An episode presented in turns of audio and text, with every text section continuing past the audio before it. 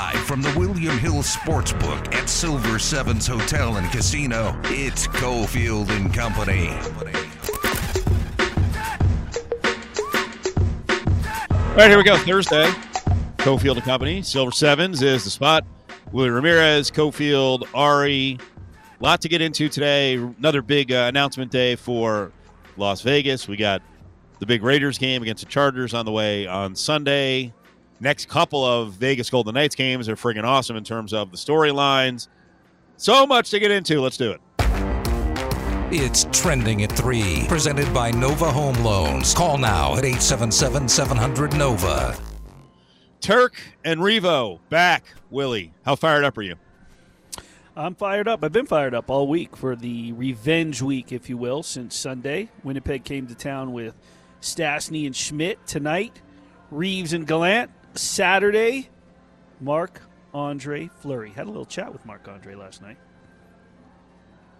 but And? uh, you have to wait for the story. But Oh, look at this. Embargo Big- on the information. big uh big game tonight because a lot of people are wondering if Revo is going to make good on doing something to get the crowd to boo him. He told uh, Adam Hill that he that's what he really wants is to be booed, and uh, he'll he'll take the initial love and adoration and ovation and the tribute video. I've been tipped off that there are two videos tonight one for Gallant, possibly Mike Kelly. If Mike Kelly's still in COVID, then they're editing that out and it'll just be Gallant. And then uh, Ryan Reaves will get his tribute video. So it should be a should be a fun crowd. I, I'm hoping for the electricity's sake that it'll be a little better than what uh, we saw the other night. There were a lot of empty seats, and it was you know they, they play these different uh, enticing videos to, to get the crowd and then or they'll show clips from movie movies that catch your attention and it just stops and it says make some noise and they want you and it, the response wasn't as electric as it has been in the past There were a lot of empty seats for what the Stas, uh, the Stastny Schmidt. no return? no no no uh, nashville Oh, okay. nashville Surprised by that? Uh, just a little bit. Just the fact I, I I'm not as surprised as the empty seats as I am the as I was the sort of the energy. It, it just didn't have even even on the night right for for the national anthem. It just didn't have that same oomph. So I would expect that tonight will be better and Saturday will be absolute. I mean, this weekend is going to be fantastic between the return of Marc Andre Fleury on Saturday and of course the NFL's final game on Sunday. Reaves goes after Marshy. That would The be crowd, the crowd goes ballistic. They're pissed off at Ryan Reaves. They boo the hell out of him. Reaves goes after Robin Lehner to beat up Lehner. What does the crowd do if Reaves goes after the starting goalie for the Vegas Golden Knights? What happens then? It's going Reaves to take. It's going to have to take a. You know, I think Reaves is going to. The um, I can't remember who was it that asked Brayden McNabb today. Um, you know, just in terms of, are you going to have to have your head on a swivel? Are you going to have if you go in the corner? Are you going to have to be? You know, he said I think with when Ryan Reaves on the other team, you uh, you always have to pay attention. You always have to be aware of where he's at. And then someone asked him, okay, you two come in together, collide, one big hit, who's going down? And Brayden was a little coy on that. You know, he's that's a big boy. You have to catch him off balance. So I think that Ryan Reaves is going to play his game. He's going to do it. he's always done. You know, the thing that'll be interesting is Gallant always, uh, not always, there was a certain point where he started his fourth line, the perceived fourth line, and it was to sort of get the get the energy going, get the hits going, see if you can get crack, get some cracks, get some hits, get some electricity, and then you follow with the misfit line of Marchessault, Reilly, and Karlsson, and sort of just all, all of a sudden just sort of send that energy level just up and over. I wonder if he'll start Gallant to, or uh, if Gallant will start Reaves tonight. And he'll take a shot. Who's he going to take a shot at that? Who's he going to take a hit? Who's he going to level? I don't know. I, I, I can't imagine. Ryan, here's the thing. I've never been of the belief that Ryan Reaves is a dirty uh, player. I don't think that he's ever taken cheap shots. I think he's probably put a little extra into certain players um, that he doesn't like, or players that you know maybe came after some Golden Knights and and maybe he's gone hunting, but they've always been clean and and legitimate. Um, so I don't think he's going to come in and try to hurt anybody, but there may be a couple of shots here or there. I, I wonder if there's going to be someone that takes a run at Ryan Reaves just because. Why not? Let's do it. If there if there if there was a prop bet on it, I, I may throw my money on Keegan Kolesar. Uh, big announcement today for Las Vegas. Well, we've uh, crossed another barrier, broken through another barrier. College sports forever with this uh, phony nonsense about you know Vegas ain't good for college sports. Well, we've crossed that one. Vegas announced, well, reports out that we'll be getting the CFP title game, Willie, Yeah. in 2025. That's pretty quick. 2025. And the title game will be on uh, January 6th or January 20th. Why such a big gap? That's just in case the CFP is expanded. So January 6th or January 20th, 2025. College football title game. Next up, Final Four. After that, who knows what? Sure, no surprise. Everything's Basketball coming. model. The dominoes are following, falling. Right? I mean, we've had obviously. I mean, because the Golden Knights made it, there was no choice there. There's no naming a city, but the Stanley Cup's been here, um, and the sports are just following as as this town opens up its doors to pro sports and shows how it can sort of cater to conventions. This has been a convention capital for so long. Um, and that's really what it is, right? When you host the Super Bowl, right? The NFL packs up its offices and moves here for two weeks. College football, the championship, you get your semifinals, you got a couple weeks, they pack up, they move to the season. You're catering, and it's almost like a convention for that little business or big business or that community of, of, of operation, whatever it may be. And uh, there's really is is there a better city to do it in? Is there a better city that could put something on, better equipped, better experience? I, I I would argue that there's not. I mean, other cities have put on Super Bowls for years. Yes, obviously, um, and they're and they're used to it. But Vegas is here, and Vegas is now, and this is the place that all sports in all capacities are going to want to bring their premier event to. My God, can you imagine if uh, this was your one year you could spend the money and, and go to a title game and you had to go to Indianapolis and then you find out Vegas is in a couple of years? What a freaking nightmare. Um, I'm excited for the NFL Week 18. Um, listen, there's a lot to be debated over the, the value of a Week 18, you know, the, the health risk. I mean, it's hard to judge anything because of COVID. Um, I did see something weird today. Your, uh, your guy, uh, Tim Dahlberg, did Yeah. you see him complaining about the season being too long? I, I don't get this column. I saw the column. I haven't really had a chance to digest it. Um, I've been just sort of wrapped up with with assignments, and I saw. Well, let me wrote- let me read you the let me read you the crux Yeah. of it. Yeah, Um, he says a a second season clouded by COVID lurches to a relatively anticlimactic conclusion this weekend, but a conclusion nonetheless. A few a few playoff spots are still for grabs, but mostly the games will be played with either a look towards the postseason or a long look towards next season. If the season seems long, and it does, you already know the reason why. A 17th game seems both unnecessary and unnatural, pushing back the Super Bowl to mid February for no good purpose other than enriching billionaire NFL owners even more. What what average person who watches sports thinks the season seems long and it uh, it and it does, or if the season seems long seems long, it does. I, I just to me this reminds me of the crap that we saw the last couple of weeks with people bitching about bowl games. Where we're talking mostly about media and then smartasses on Twitter, and then meanwhile all the bowl games did relatively good, if not boffo ratings. We as a media group, and I'm not saying we're all the same, and that when people say that you're a holes, we're not a monolith, okay? Um, but this is why we get the bad rap when people are like, "Do you actually enjoy covering the stuff you cover?" What do you mean?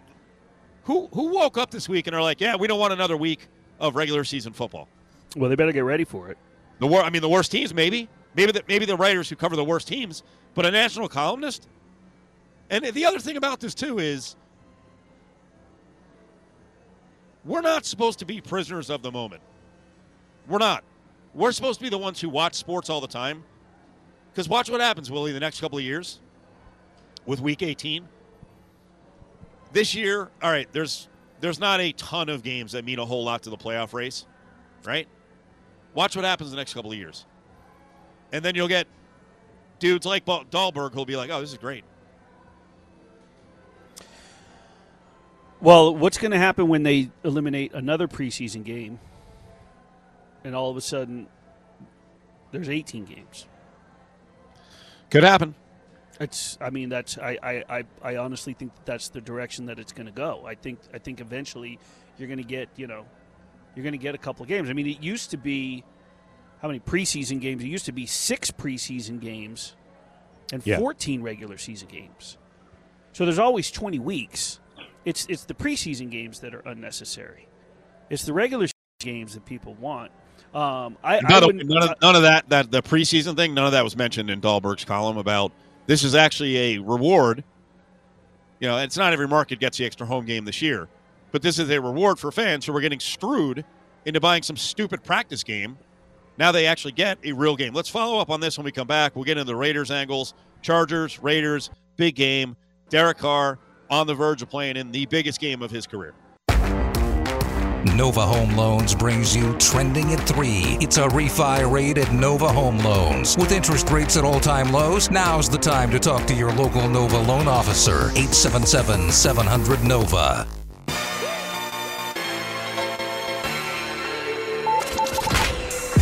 Here's Carr, takes the snap, sprints off to the right, fires on the run. Jackpot, baby! Touchdown, Raiders! Hunter Renfrow. Now, back to the William Hill Sportsbook inside Silver Sevens with Cofield and Company.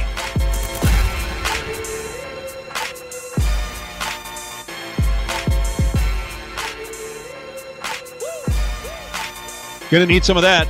Week 18 game rematch. Remember, Chargers whooped up on the Raiders back in week four. Willie, Cofield, Silver Sevens on this Thursday.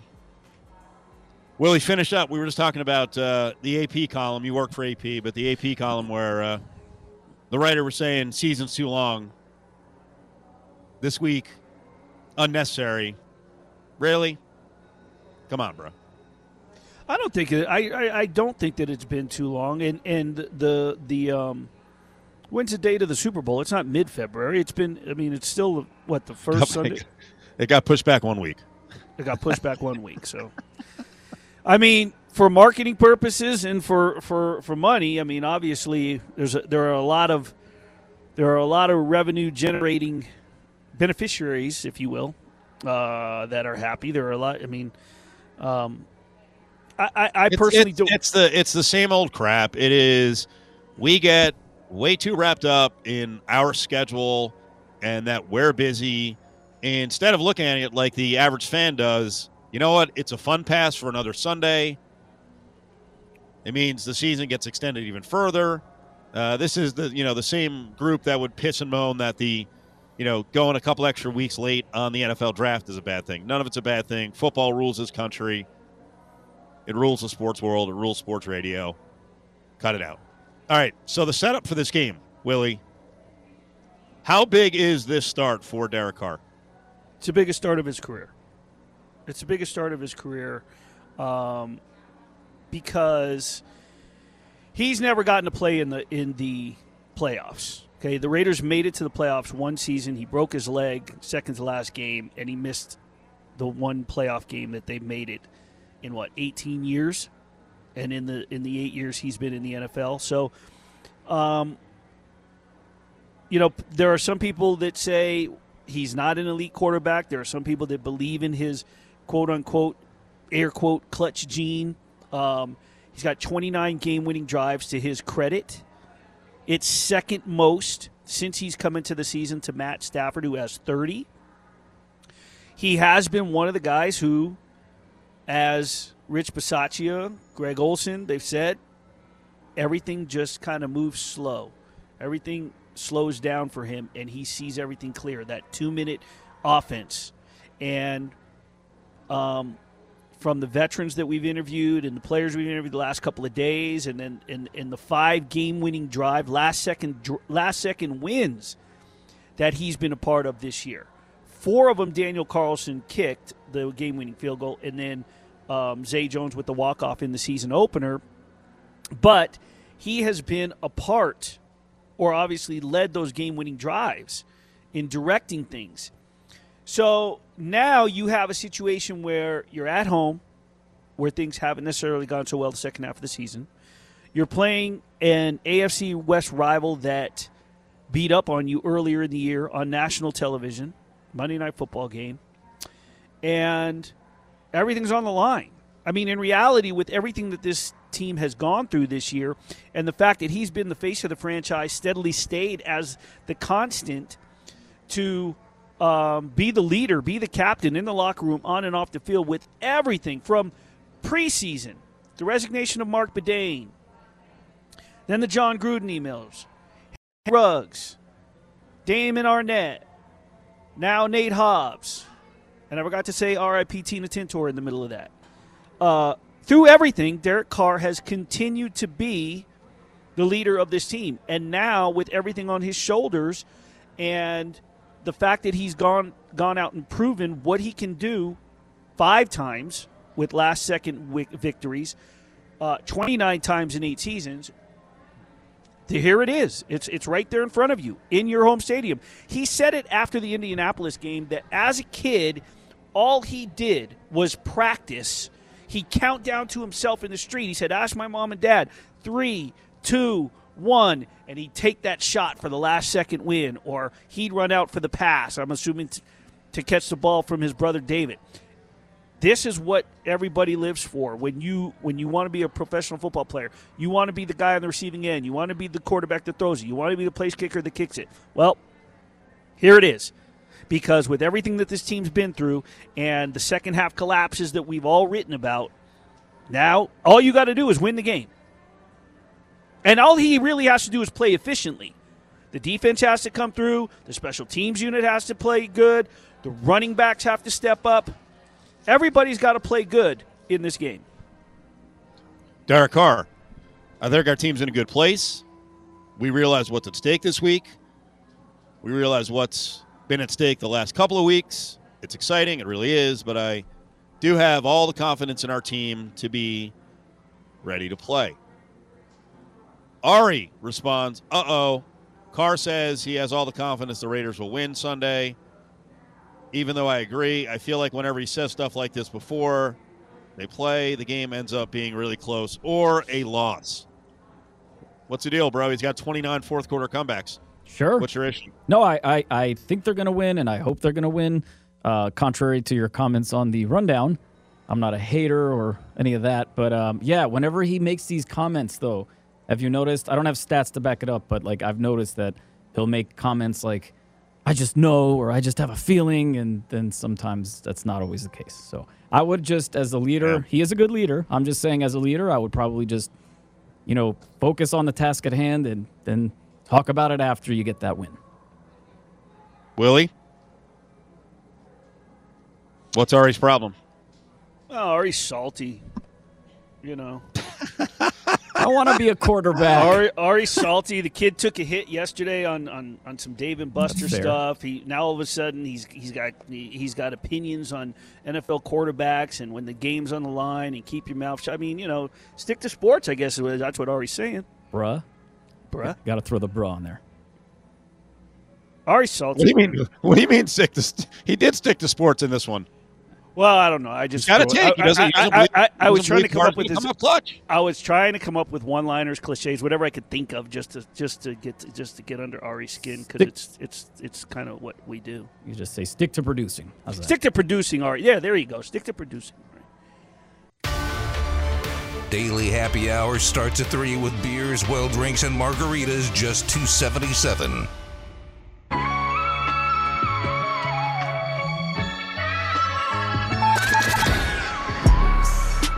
All know AB and he has receipts, so to speak, from medical officials, and he has text messages, as he alluded to, and it says that, hey, something is wrong seriously with my ankle, and he releases those things like we know AB to do, the Tampa Bay Buccaneers and Bruce Arians are going to have to answer a lot of questions. Now, back to the William Hill Sportsbook Inside Silver Sevens with Cofield and Company. Yeah, sorry, Keyshawn. I don't trust AB. Uh, I also don't trust Keyshawn to be objective because you remember how his career ended with the Buccaneers. They fired him in the middle of a season. So those things don't go away.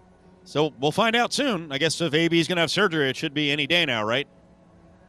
Let's see if that actually happens. Xavier Pope is with us, attorney out of Chicago. He's up with Willie and Cofield. Xavier. What's up, Dave? What's up? All right, Xavier. I know you had a strong reaction to uh, the injury stuff that came out from AB yesterday. Now that we've heard some more of the stories from both sides here, where are you now in the Antonio Brown Buccaneers flap? I think it's like a little bit of both. Uh, uh, what it what it appears to me, uh, you know, AB didn't practice during the week, right? We all we all know that. Uh, we all know of some of the issues involved with NFL and painkillers and, and things of that nature. Um, it appears as if Antonio Brown may have been told to go into a game, uh, refused to go into the game, and then he was released, seemingly right on the sideline. Um, and uh, and it, Antonio Brown has some claims against the team um, that may seem legitimate that the NFLPA might want to address because they don't want to set that type of precedent for other players. Um, I think that a lot of us responded really, really too quickly, myself, uh, admittedly, because of some of Antonio Brown's antics on and off the field. Um, but it looks like there's something more there. Is it as nefarious as Antonio Brown is claiming it? I posted something from a from a trainer that really didn't seem that nefarious, in my opinion.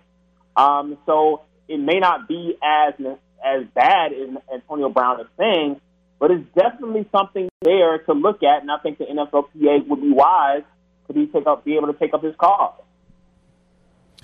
Xavier, well, let me let me feed off that and just ask you, from a civil standpoint, can he? Is there? I don't even know what the what it would be. The claim would be, but where he's being singled out and isolated. Let's say they said to Bruce Arians. Bruce Arians says, you know, well, he said he didn't want to go in, so I told him to get off field. Whatever it was. Are they going to do that to any other player? If Tom Brady says my wrist hurts, I'm not going in. They're, well, the trainer checked you out at halftime. You're fine. You can go in. No, my wrist hurts. I'm not going in. Well, then get off the field. He's not telling Tom Brady to leave. Can he? Is there something there where he can actually claim or he was being singled out or isolated? And that Antonio Brown would be wise to take that up with grievance versus versus the, the Tampa Bay Bucks uh, to be able to sort that out. And I, I'm, I'm assuming that that probably is the next step for him is to file agreement um, for his release, and then maybe take some other legal avenues as it goes from there. But that that's what it appears what Antonio Brown is doing. He's being pretty public about what's happened because the public perception was Antonio Brown's a bad guy. He faked the vaccination card. He comes back on the field and he just he storms off. He seems people were talking about his mental health, uh, and he was he was the, the image of him was this out of control uh, player who really maybe needed some help. And even the way Tom Brady responded uh, seemed really sympathetic at the time. Now it seems to be a little bit more there. We really need to figure out what's going on. And uh, because it was such a wild scenario on the sideline, I'd never seen anything like it. Now we're seeing more fallout from this drama with Antonio Brown and the Tampa Bay Buccaneers. From the Buck side, I'm not saying they're going to sue for defamation, but um, if I, I, just I wonder the wisdom of Antonio Brown with his social media um, when he alleges a massive cover up and he says an MRI on his ankle showed broken bone fragments stuck in my ankle, a ligament torn from the bone, cartilage, cartilage loss. Like at some point, is he going to have to produce that MRI? Well, that's the part of the discovery. I, I don't think that the Tampa Bay Buccaneers would sue Antonio Brown for defamation. Uh, Antonio Brown is just a, another cog in the NFL engine. Uh, the Tampa Bay Buccaneers can find whoever they want to be able to replace him to continue on and, get, and try to get a second ring um, for Tom Brady in his waning years playing quarterback in the National Football League. I, I just don't think they'll, they'll spend enough time or effort in it. I think it starts right now with some sort of grievance um, process for Antonio Brown. Uh, whether he, he's damaging himself in terms of publishing this information. He has nothing to lose. This was pretty much the last stop for Antonio Brown. Uh, he has uh, had so many issues that have followed him on the field, and frankly, he really hasn't produced enough on the field since he the different times he's been back to really to warrant any headache for him having to stay. Now, someone tweeted out that uh, that Mike Tomlin, head coach of the Pittsburgh Steelers, was had him on the team for nine years, and it was a miracle. Uh, yeah, it's, it's a lot of credence to that. I mean, he's Yeah. never had a Yeah. he's, he's never had a losing season. Plus, he had Antonio Brown for nine years. Impressive. Xavier Pope is up with us here on a Thursday. Uh, what do you think of the news that came out of uh, Urban Meyer or Ohio State or whatever happened here using a an image years ago of Trayvon Martin to express their policy to their freshmen about wearing hoods? Well, I think that Urban Meyer said he didn't know. He, wasn't aware. Uh, he wasn't in the meeting when that uh, was a, a staffer uh, uh, was there in terms of uh, there with Ohio State. It, it, it, I, it, it happens a lot when there are different staffers that are that deal directly with players that do certain things. There is no proof that shows that Urban Meyer ordered this staffer to do this. Um, maybe Urban Meyer was made aware of what happened, and but he says, "I just found out about this." I mean, it, it makes some sense, um, but um, based on what we've heard about him kicking a kicker, uh, to some of the things he said about his coaches, to some of his behavior off the field, uh, it's really hard to take Urban Meyer's word for it when every time we look up, there's something more coming out about the type of guy he was, the type of coach he is, and the type of human being he, he, he wound up being. Right. Uh, if you're making that much money, the buck has to stop somewhere. So it's your responsibility. I'm, I'm sorry, I'm not buying that he didn't know about it. Uh, it, you know, it's it's your responsibility to know about everything that goes on in the program. And you know what? Um, I, in the future, I don't want to hear when uh, someone goes after Daniel Snyder for that uh, barrier breaking and fans falling out of the field and you know nearly crushing a photographer and nearly taking out Jalen Hurts. Uh, I don't want to hear from Dan Snyder. You know, I, I it's not my responsibility. It's your stadium. It's your responsibility. What do you think about Jalen Hurts sending out a letter to the football team saying, uh, you know what, let's look into this? Everyone watched what happened? Jalen Hurts, obviously he is a very nimble quarterback, could have been seriously hurt from stands, from people in the stands falling on top of him. The people that were there could have been seriously hurt or died. Um, the responsibility is on obviously the stadium complex owner uh, to be able to take care to make sure fans aren't injured in the stadium. But the Washington football team doesn't have a, a significant track record in terms of dealing with issues involving liabilities associated with his team, whether it's whether it's cheerleaders or whether it's uh, whether it's race or whether it's uh, the, the name of the football team or whether it's uh, getting rules flouted by them by the National Football League to be able to get maintain some sort of funding with their team when they have some of the issues they have, whether it's, it's uh, revealing the the nature of the investigation into their team. So Jalen Hurts uh, standing up, being the guy who calls out the team, I think that was really important because you shouldn't expect to come to a visitor's uh, arena and you put yourself in a position to be hurt by people falling out of the stand. It's unconscionable, and I think that he was he was right to stand up for that. Sticking with the NFL, and one of the hot button issues that'll come up here in uh, just a couple of weeks, once we get past uh, Black Monday, when a bunch of coaches are fired, then we're going to see maybe the same path we've gone down uh, many times over the years, where there isn't a whole lot of diversity added to the mix with NFL coaches. I, I wanted to get your take on the uh, the story in the defector about nepotism in the NFL coaching ranks, and the numbers being as high as 14% of coaches have some family tie to the NFL. Yeah, I, I, I, I think that that number seems a little bit low. I was actually surprised it was that low. Uh, and we've seen coaching trees that start from from families, uh, and uh, I mean we over and over and over again, and, and and that's that's what happens in the National Football League. But I, I tweeted this out in terms of some of the hires that questionable hires happened with, with the Giants and with the, the Panthers over the last couple of years, where these coaches that didn't necessarily have um, the the same same type of the track record, in my opinion, than say a, a, Jim Caldwell or Eric Bieniemy, who should have been called up a long time ago to coach uh, NFL teams, now have to be on, on, on the back burner. And these guys turn around and don't actually become good coaches. Um, and so it, the nepotism makes sense from a standpoint of the connections within the league. But when it comes down to what happens, success on the field, is it translating to success on the field?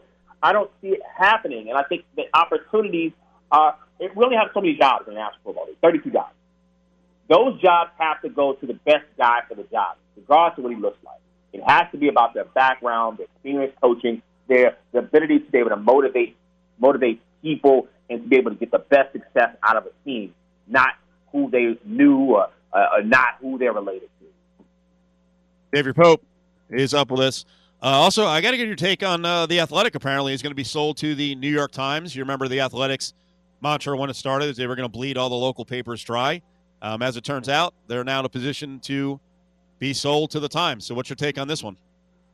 Uh, BC is a really strong, powerful component of, of media. Um, we've seen it with the Athletic. Uh, now, $550 million, uh, and they t- took a lot of local sports writers and put them on their team and put them on a national site. And now they're with a national paper in the New York Times.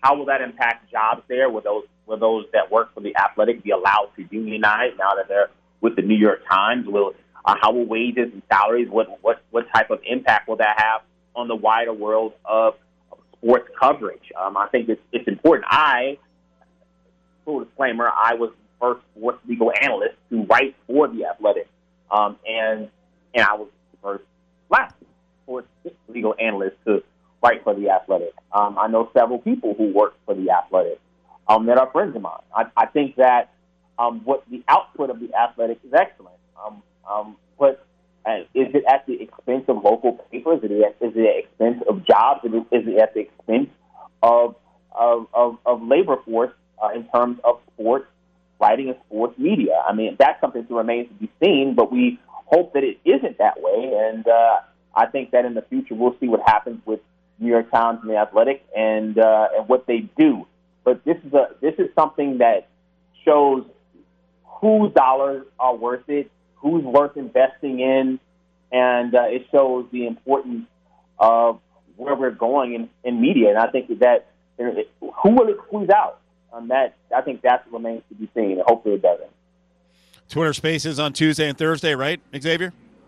That's right, 8 p.m. Uh, Eastern, 7 p.m. Central. We got a new episode of Suit Up News video that's dropping right before the, uh, our Spaces airs. Please tune in.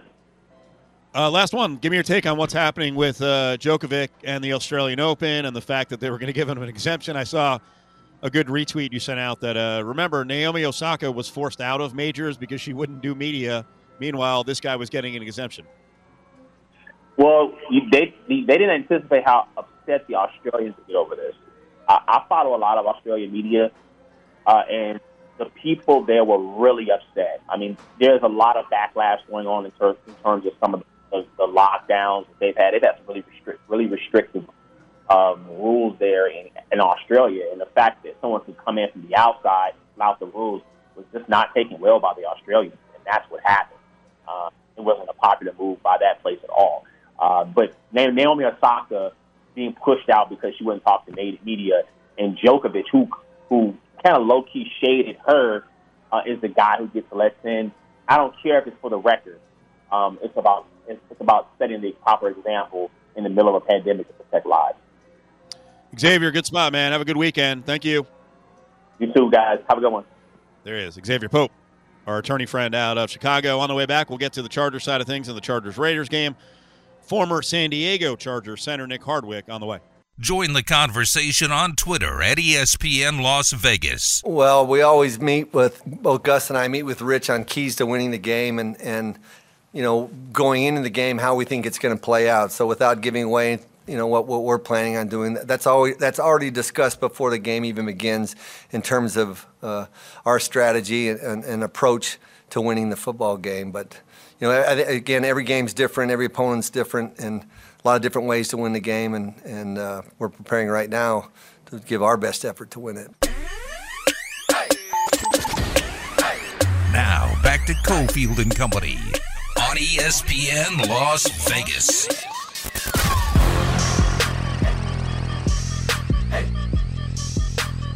Oli, Willie, Cofield. That was Oli on the way back. Chargers on deck. First time around for the Raiders didn't go that well. Much has changed, though. Much has changed. Nick Hardwick, former Charger, is all over the Charger scene. Is up with Cofield and Company here in Vegas. Always nice enough to uh, give us a couple minutes. How you doing, Nick? What's going on, guys? Uh, what's going on for us is pretty incredible because uh, we figured the Raiders were left for dead three weeks ago. Not really sure how they're doing this, but they're doing it. It, you know, they are amazing. They're they are a super resilient ball club with really all that they've been through this year. I mean, you could go chronicle it, and I'm sure you guys have ad nauseum.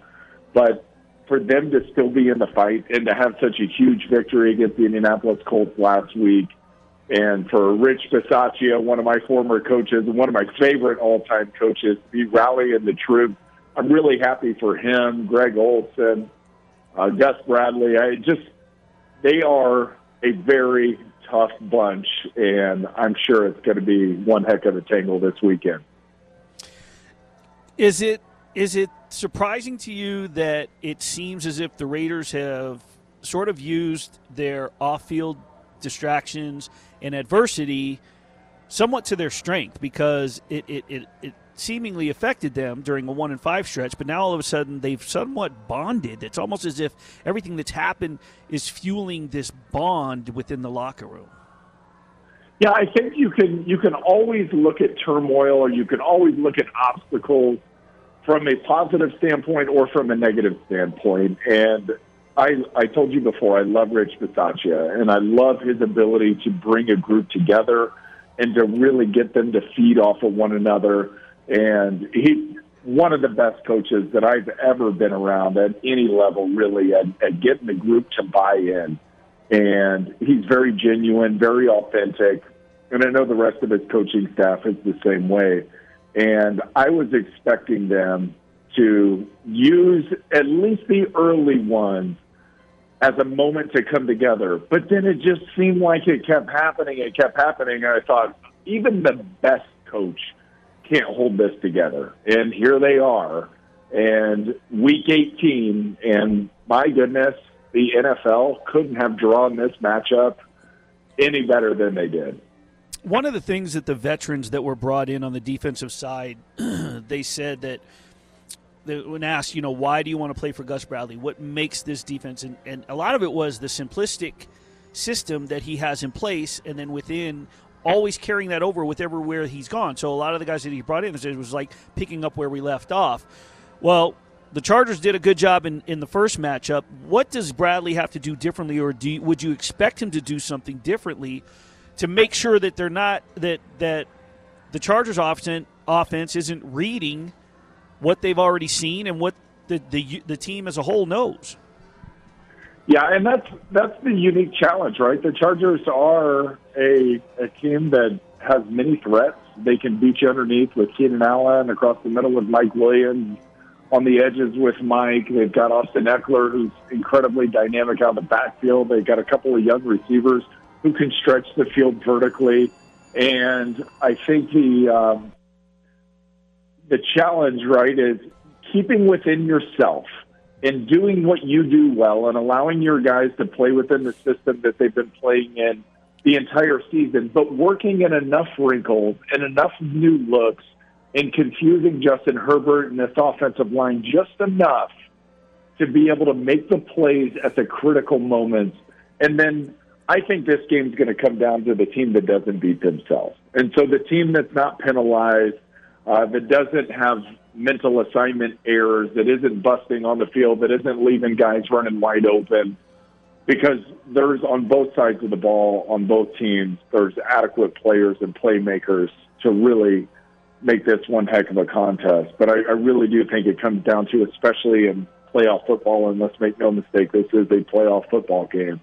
The team that makes the fewest mistakes and handles their emotions the best and plays with great focus and attention to detail and then makes those plays when it's time to make the plays. You've got the players. Can they make it? Do they make it? Uh, that's usually what it boils down to. Speaking to Nick Hardwa- Hardwick, former Charger center, and the Hardwick podcast. Nick, you, you, you mentioned which team isn't going to beat itself, and, and looking over the defensive so, sort of the complexion of, of the Chargers defense throughout this season, there have been hiccups. Even though they pulled out wins, They gave up 42 to the Browns. Um, they gave up uh, 34 to the Chiefs. They gave up 41 in a loss in Houston. Um, what is it? How how can the chart? What are the Chargers? What are those issues when they are failing on defense? Where the Raiders, where they have to be careful of the Raiders taking advantage, because Carr has been able to utilize a number of different weapons this year, and now we're seeing the running game come full circle. Jacobs had his first hundred yard game a couple of weeks ago. Uh, with a balanced offensive attack, what kind of Chargers defense can the Raiders expect?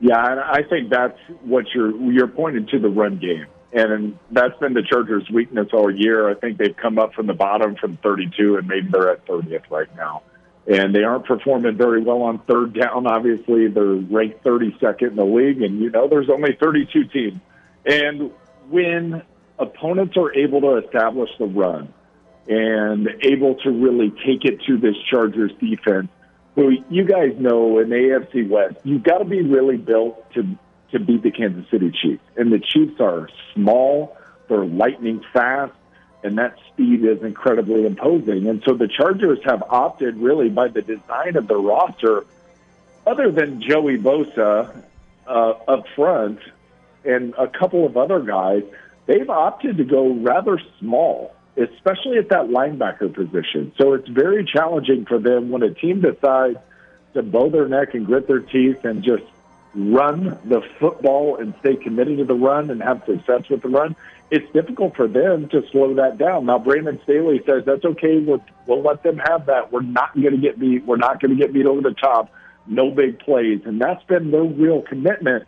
But as you know, the best defense is a good offense. And if Justin Herbert's not on the field, and if they can't find a rhythm offensively, if Derek Carr and this Raiders offense and offensive line can establish the run and keep Justin Herbert off the field, I mean, you can score as many points as you want sitting on that sideline, but we're going to control the clock.